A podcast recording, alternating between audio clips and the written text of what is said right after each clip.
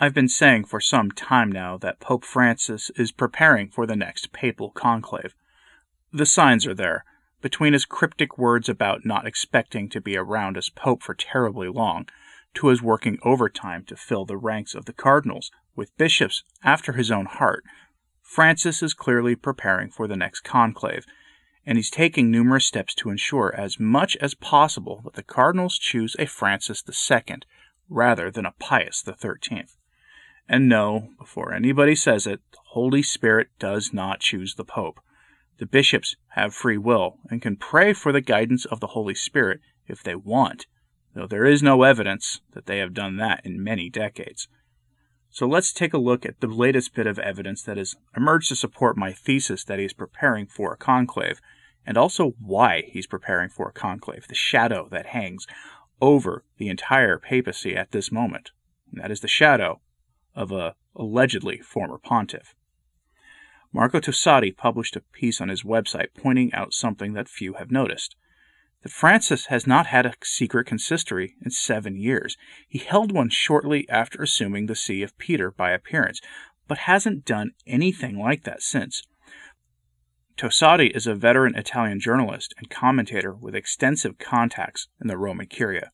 Let's briefly have a look at his article. His hypothesis is that Francis has not held a consistory, or meeting of the Pope with the cardinals of the Church behind closed doors, because these meetings allow the cardinals to form factions among themselves, and that they could presumably begin to form alliances to direct the next conclave.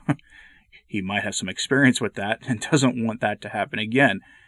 Instead, he wants to direct the next conclave by filling the bulk of the vacancies with his men, which he has done. Francis has chosen something like 57% of the men who will participate in the next conclave, which makes the chances of a Francis II much more likely than a Pius XIII. But Tosatti goes into this further. He begins with what happened at the last consistory.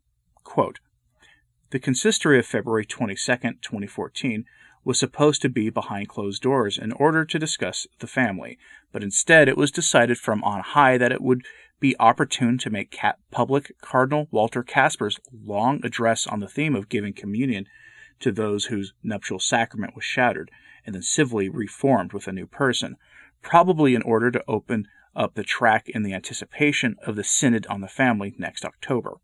But one half of the consistory remained obscured the interventions of the cardinals, and perhaps this was not by mere chance, because after Cardinal Kasper gave his long and apparently not very light presentation, several voices were raised to criticize it, so much so that in the afternoon, when the Pope gave him the task of responding, to many the tone of the German cardinal seemed offended, if not angry. The current opinion is that the Kasper theorem intends to give general permission to those whose union has been shattered, and then a new connection formed civilly to receive communion, without the recognition of the nullity of their preceding nuptial sacrament. At the present time, this is not the case based on the words of Jesus on the nuptial sacrament, which are very severe and explicit. Anyone who is living in a full sacramental relationship with another without his or her first sacramental bond being declared invalid by the Church is, according to present doctrine, in a permanent state of, or situation of sin. Tosatti goes on to explain that Cardinal uh, Mueller and Cardinal Caffarra both stood in opposition to Kasper's move, then, not long after, the world got Amoris Laetitia, and then we all know all the things that happened thereafter. Francis's fear is that a consistory could be used to foment opposition to the Francis Church program, and that cannot be allowed to happen again. These issues can cause fault lines among the cardinals to appear and sides to be taken that could and frankly likely would lead to rallying around cardinals for the next conclave, and that cannot be permitted to happen. Francis is many things, but among them he prizes being in control. This will include the next conclave, which I expect in 2022 or 2023. But all this is complicated by something that some of you may have heard about. Independent analyses of the recent so called interview with Benedict XVI, Archbishop Gänswein, and that journalist that lit up the Catholic commentary world to the point that people on the International Space Station were asking what was going on here on Earth that the, that analysis re- revealed that Benedict, in fact, never explicitly said that Francis was the Pope. Brother Bugnolo of the From Rome blog has this story.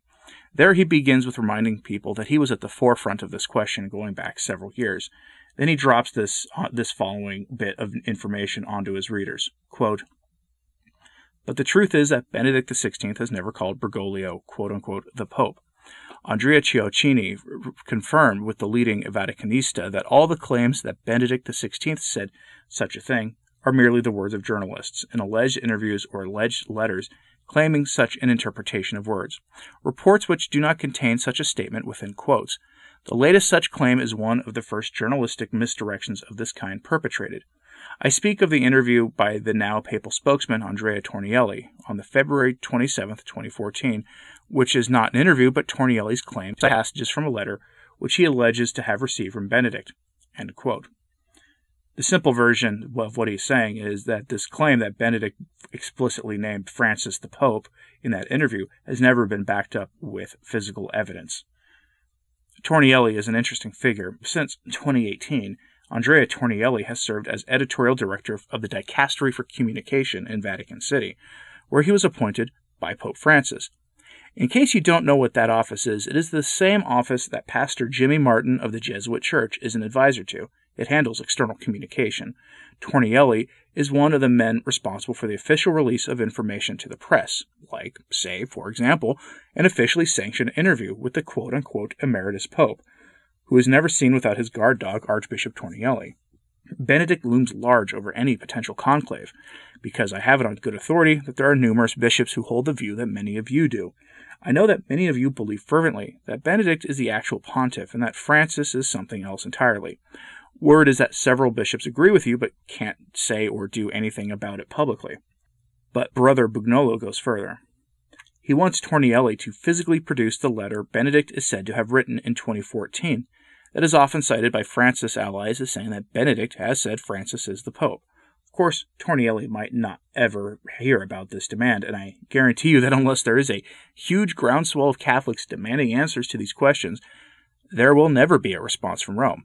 Remember, these are the folks who ignore pleas from the faithful about the message of Fatima and the consecration.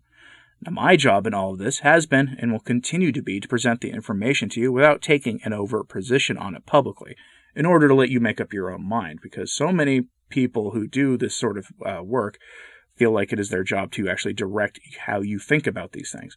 And I'll, and I'll tell you that this is a very complicated issue. I do recommend everyone read Antonio Socci's book on Benedict XVI it takes a different position than you'd usually hear being taken on this, and he outlines the whole problem. I'm not saying it's the correct position, but it's definitely a different take on it than you see. He's the author also of The Fourth Secret of Fatima as well, and that is an excellent book if you can find a copy of it. So he's well versed in these issues, and he takes a unique position, again, on the Benedict and Francis issue that few others take. His take is that there are two popes, whether you think Benedict is the Pope or Francis is, I think we can all agree that Benedict rejected that position. However, that book is well worth a read for a very different take on the issue. It's eye opening. The specter of Benedict XVI hangs over all of this. Imagine the following scenario Benedict persists longer than anyone expects. Francis passes on to his eternal reward, whatever that may be. A conclave is called, and a new pope is selected, perhaps Cardinal Tagle or Cardinal Zuppi or someone like that taking the name Francis II or John Paul III or Dorothy Day. but the emeritus pope persists, and many see their pontificates as anti pontificates due to the remaining Benedict XVI, as well as due to their actions taken as pope. What then? These questions certainly follow Pope Francis, who must desperately want to reaffirm his claim to the papacy, despite, as I reported to you yesterday, openly admitting that he is on the verge of heresy. Some, Many would say that he has gone beyond being on the verge of heresy. But consider this. According to Pew Research, two thirds of U.S. Catholics view Francis favorably. You might be asking why I'm focusing on Catholics in my country, and it's relatively simple. Much of this resurgence of traditional Catholicism started in the U.S. If you speak with Catholics around the world, Francis is still very popular in most places. Francis has noticed this too, judging from his usual cryptic remarks about certain kinds of secular idea systems that he has said are influencing Catholic thought in America. Although certain kinds of secular ideas are absolutely influencing his side of things, but no word on that from him. But even then, as you can see from that graph, most American Catholics have a generally favorable or neutral to favorable view of Francis. His program continues apace, and this despite there being at least three views among his critics those that intensely dislike him but say that Francis is the Pope, the view among his critics that say he is not the Pope, Benedict is, and remains so despite Benedict saying he isn't, and then there's the view of those who say Francis isn't the Pope, and Benedict is, and that Benedict has cryptically maintained that he is by never calling Francis the Pope explicitly. Again, this is, a, this is strange and complicated stuff. But what's clear is this a dark cloud hangs over the church because of this situation. Virtually everybody agrees from this, including uh, some of the most stridently uh, pro Pope Francis f- figures out there. And there isn't much any of us can do to, to, except to pray for clarity, and that the veil of confusion in the church may be lifted. And when it does, much will be revealed. And it will be a rough day for the faithful when it finally comes to pass. But one thing is certain, at least for those who follow this sort of content. The church is in the hands of the descendants of the men Bella Dodd and her friends placed in the seminaries, men who should not be priests. So take this Lent as an opportunity to pray for penance for your own sins and the sins of the hierarchy, including their tacit rejection of the gospel that is on full display whenever they climb the steps of the ancient ziggurats or speak about fraternity and other ideas that have no roots in, in the faith. These are perilous times, and they call for a faithful response from the laity. So please pray for the church and keep an eye out for my coming video on the penitential rosary. Thanks for listening. I'm Anthony Stine. Ave Maria.